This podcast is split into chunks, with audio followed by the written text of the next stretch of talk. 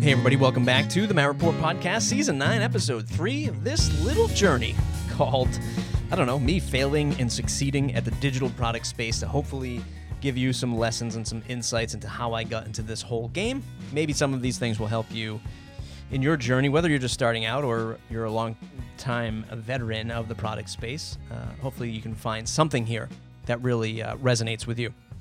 So, first two episodes uh, the first one is really how I just discovered selling digital products, right? We talk about how I, I got into working with computers and networking and then building my first Drupal real estate theme and then going into uh, business with a partner in episode two, where we were actually creating Dropbox before Dropbox existed. We got $15,000 worth of seed funding, and then the rest of that story is in that episode. So go ahead and listen to those first two uh, if this is your first time picking up along the way.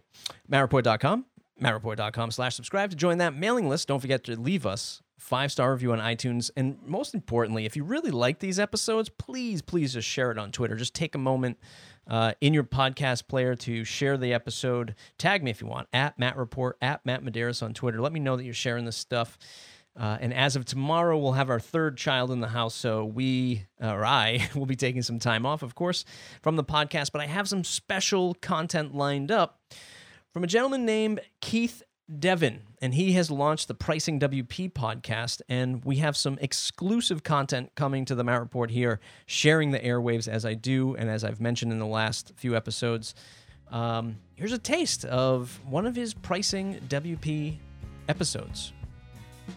Building a trust, trusting relationship, um, and that it's a tricky conversation to have. I'm not. Yeah. Gonna, I'm not going to pretend it's not. Like I've got a, the perfect answer for it. Um, but I would say that you know if you want to build a long-term relationship with your developer, you want to build something that's sustainable and ongoing, then you need to be able to break these projects down into how many days they're going to be and how much they're going to cost. Um, I often say that the last thing you want me to do as a developer is to set a fixed price and sort of naively try and attempt to complete this project. All right, that was just a quick taste of uh, his upcoming episodes for the Pricing WP podcast. Again, he'll be distributing that on his own channel. You can find it on Twitter at Pricing WP. Follow Keith at Keith Devon on Twitter.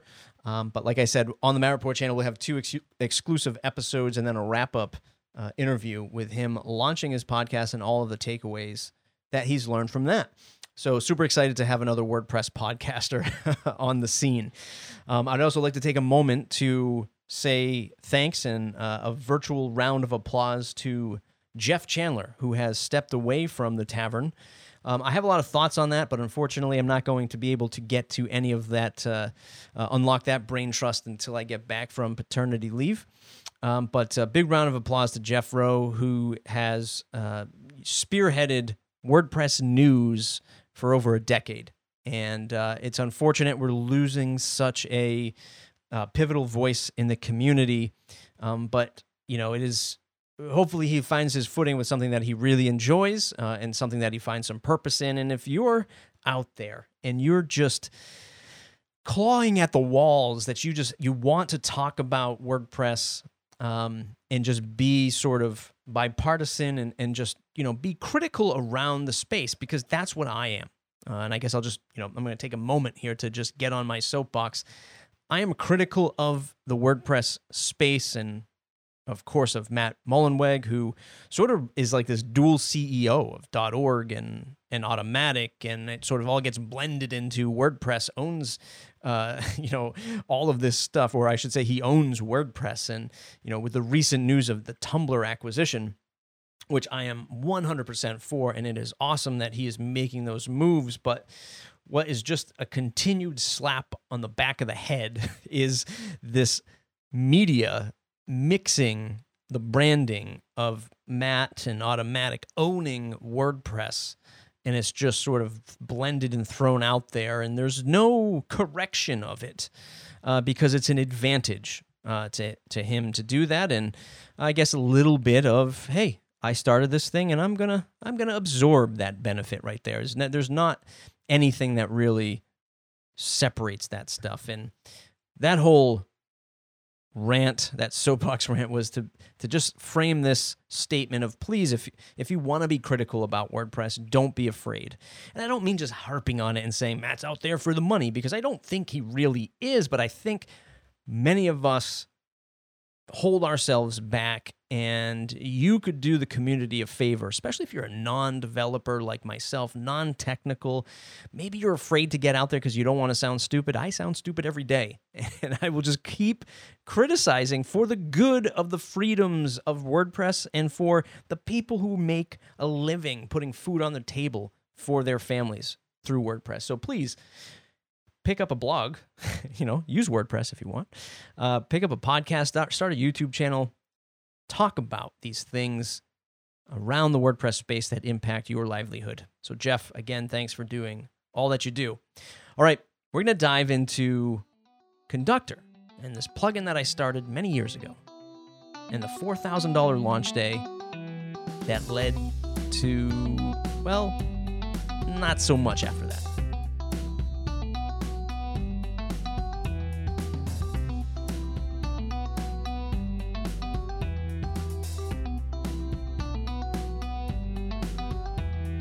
Okay, again, so you've already heard how I've gotten my feet wet in the digital space, and I'm to just share a few lessons. And there's a lot here, and I'm to try to just do this in bite sized pieces. But like everybody else, when I started an agency and I and I saw digital products happening and I just saw the explosive market around themes and plugins, I just naturally sat back like everybody else and said, "Hey, I, we want to do that too. Like I I want a piece of that business because my god, the services business is just so challenging. Who wants to serve customers every day? Which is just a laughable statement, but many of us go into it thinking that way. Um, I do have some new thoughts on services based business, by the way. I think they're great uh, in, in a certain capacity uh, with a certain type of service. But we tried everything. I mean, we were, we were, you know, spitballing ideas before Conductor was even, you know, even around. We started, you know, dabbling in some themes and we did okay with them in the early days.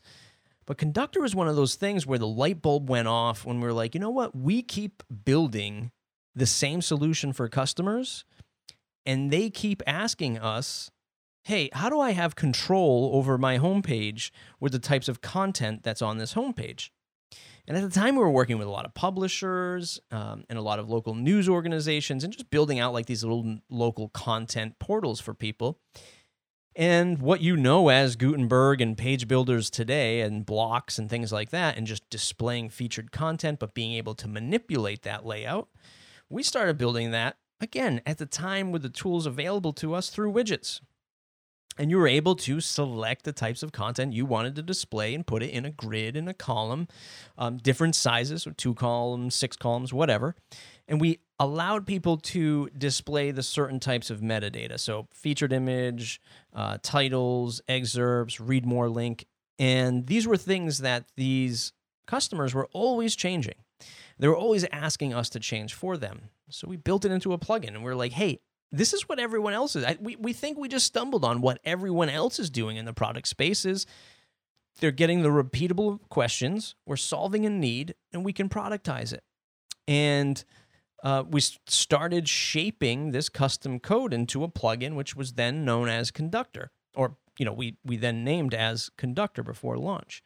And the idea behind Conductor was this is something that conducts your content as if you were, I don't know, an electrical conductor, a train conductor, right? It is the the the the piece that says, "Hey, you've got all this content in the back end, and now we want to display it on the front end." And Conductor sits in the middle of that. It's a query builder not a page builder. And that's the particular challenge that we ran into in the future. Before we get there, here's how we had a $4,000 launch day.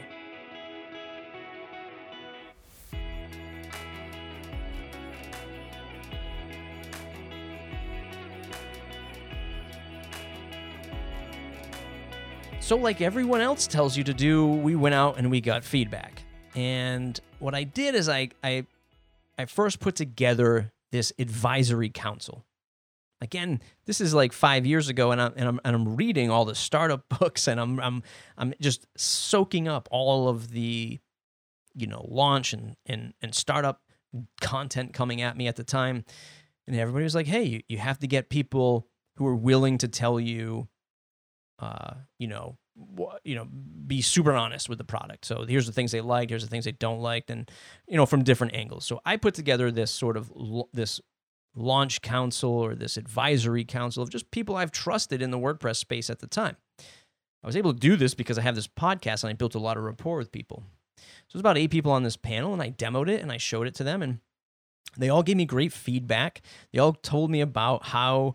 Uh, you know I, how I should price it, and you know what what was really good about the product, what was really lacking in the product. But the one caveat there is most people were just giving me the positive right? There wasn't a lot of people saying, no, you shouldn't launch this. no, there's too many competitors. And I don't know if because page builders just weren't really a big thing back then. Um, but there was nobody really telling me, you know, pump the brakes, redo this. And and that is one lesson that I want you to take away is I think you should talk to people. I think you should put together your own little advisory board before going to launch and get people to really give you some brutally honest feedback. Um, and how I positioned it was I created a pitch deck as if I were like a big startup where I would go in front of investors and I would pitch it. And that was pivotal. I mean, that was amazing to get people on board with this idea. So that would be another piece of advice is like create this pitch deck and just pitch the product as if you were Shark Tank or whatever. Um, really get the long term view out there as best you can. So I built the Growth Council, and then I um, I talked to 30 other individuals. Right. So before even going to launch, talked to 30 individuals and just demoed it to them and got their feedback. And we collected it, and we saw the things that we were that we were doing right and doing wrong, and, and we did use that as an opportunity to enhance the product. Um, so we did sharpen our product tools a little bit before we got to launch day. Um, and the one glaring thing I think that we did wrong before launch day was putting all of our eggs into one basket of WordPress. Now, let me take a step back and, and just frame that. So many people are charged up in the WordPress product space or WordPress community to quote unquote do things the WordPress way, right? So if you get in a time machine, you go back five years ago, you know that people are like, never use a page builder ever. it's the worst thing you could possibly do because these tools were in their infancy at the time. Uh, they weren't robust. WordPress wasn't ready for them. Uh, flash forward to the, today, literally today, I saw the announcement that Elementor has 3 million, 3 million active installs. And um, of course, we know all about Beaver Builder, Divi, Elegant Themes, all that stuff. So at the time, we were using what WordPress really wanted us to use, which was the customizer. There was a huge push to the customizer and widgets. And that is was probably the kiss of death of, you know, really succumbing to, you know what, we're not going to build a wrapper, you know, a custom page layout build. We're going to get we're going to work with the customizer. And we're going to use widgets. That's exactly what WordPress will want. Why would WordPress ever change? And I know this is something you shouldn't do in the software in any software space, but that was what we were doing. We thought that the best way to market is to say this is as WordPress friendly as possible because everyone wants that. But that wasn't really the case as the years went on. It's not what real customers wanted. Oh yeah, we talked about a $4,000 launch day. Let's get to that.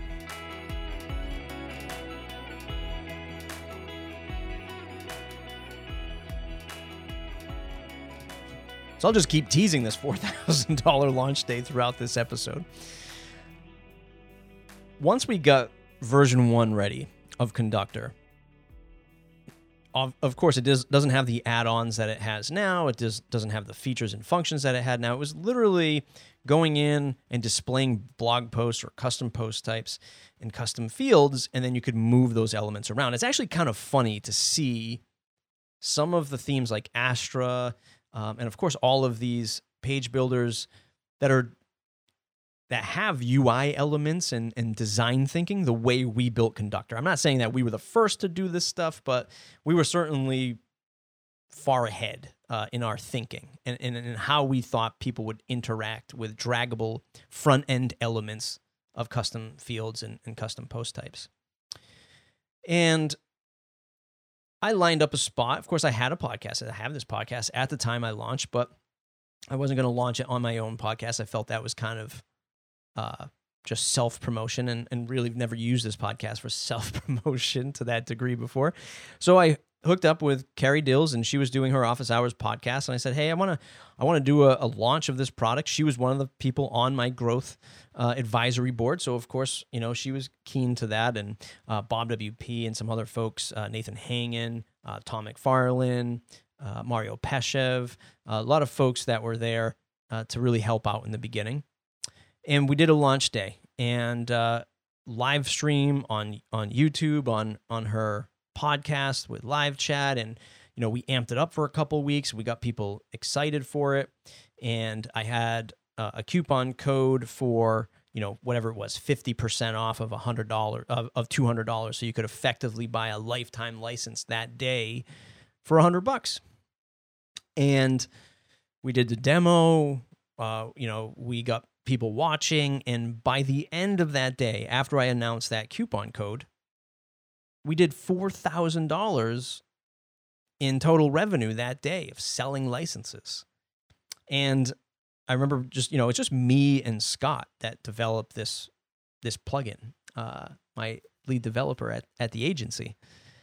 And, you know, I'm just the sort of marketing architect guy. I come up with the features and ideas and, and the site and the content and all that stuff. And he actually builds it. We looked at each other and we're like, we just cracked the code, right?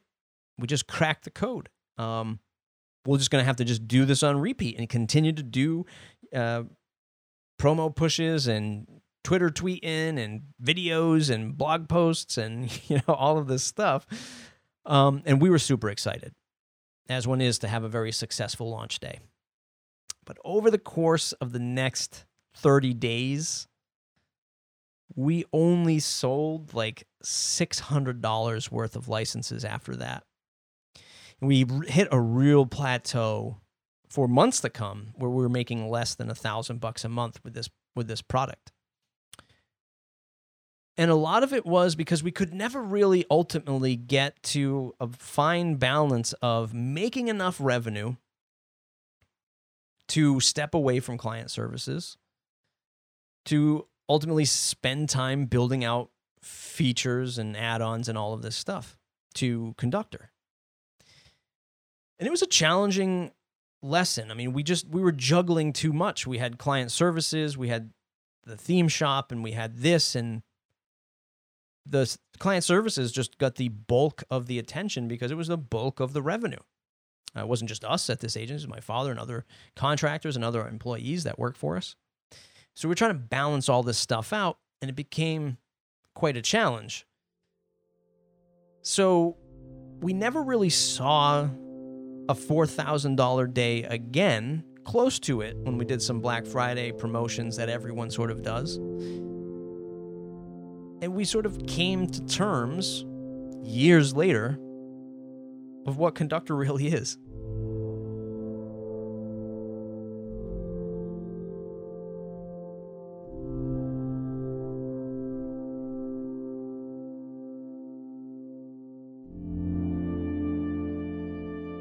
So, as I hinted at the beginning of this series of, uh, of podcast episodes, is Conductor has become a product that still makes enough money to invest in. People still rely on it. We still really like it as a product. We use it in, uh, or I should say, the agency still uses it in their in their projects.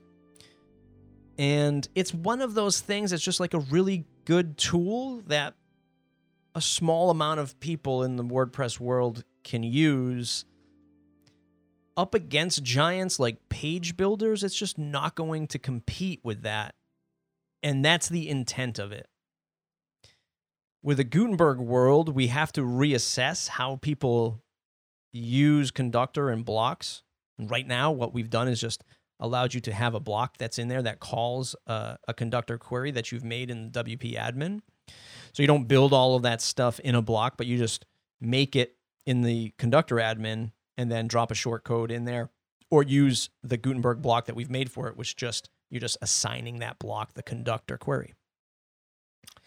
But the challenges over time have been, you know, have been just that. It's been how do you, you know, people buy this and they say, "Hey, I want to do exactly what Elementor does, but I want to do it with Conductor. I want to do what Beaver Builder does, and I want to do it with Conductor." And it's not that. We've built Conductor to supplement Beaver Builder. We haven't done it for Elementor yet.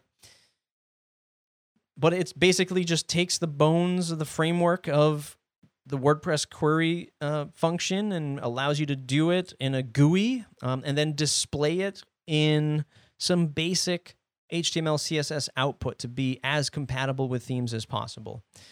But it's still a little bit developer heavy and it's still, you know, it makes that fine balance between it. You kind of got to be a power user, um, but it's going to still save you a bunch of time. So it's not, you know, just putting pieces of code together for every install.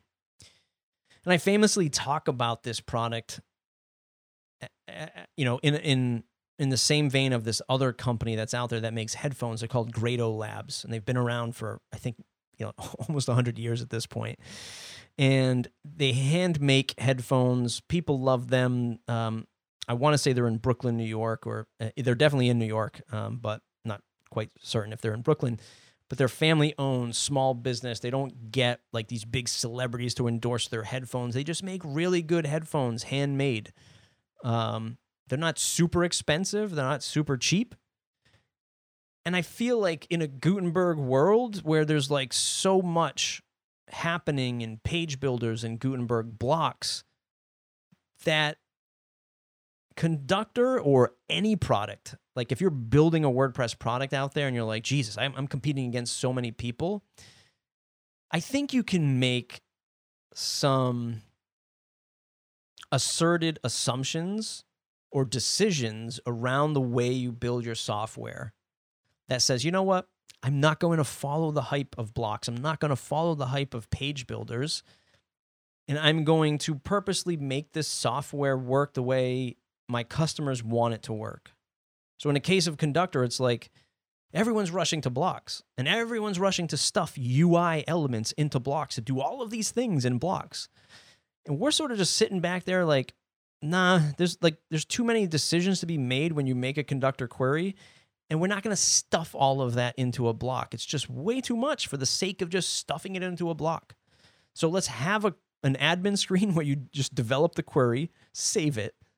It's in its own admin screen. And then when you go to Gutenberg, you just say, you know, here's my front blog posts query, and you drop it into a block. And that kind of decision making, I think, can be healthy for a piece of software. I don't know if it's the right decision, time will tell, but I don't think we always have to be chasing massive adoption and trendy, you know, uh, experiences, I guess. And I say all of that because if you're a product owner out there, just like, how do I make this work? How do I compete with all these people? Because I have those same feelings every day, still to this day. And I have to remind myself that this is not, we don't have to compete in that. We don't have to be like that. And it helps me just say, look, Conductor is a solid product. Hey, we'll see what happens with it. It's not losing customers. It's not, you know, you know, it's not home run making tens of thousands of dollars a month, but it makes a good amount to just, you know, keep it stable and keep features going out there slowly to it. And I think most of our customers appreciate that. That it's not this rapid development, rapid changing UIs, rapid feature functions. Oh my God, now you have to pivot to this and you have to, now you have a SaaS link that you have to sign up for. No, it's stable. It's, you know, it's useful. It works for what it needs to needs to do and they get some support with it. And that's where we're at with the conductor journey.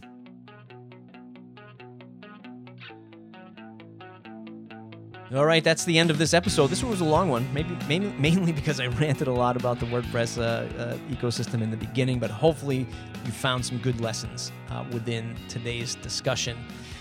Uh, don't forget to share this. Like I said, we'll be p- pumping out some content from Keith and his podcast. Stay tuned to that, mattreport.com, mattreport.com slash subscribe to join that mailing list. Please share it on Twitter if you like this stuff. See you on the other side.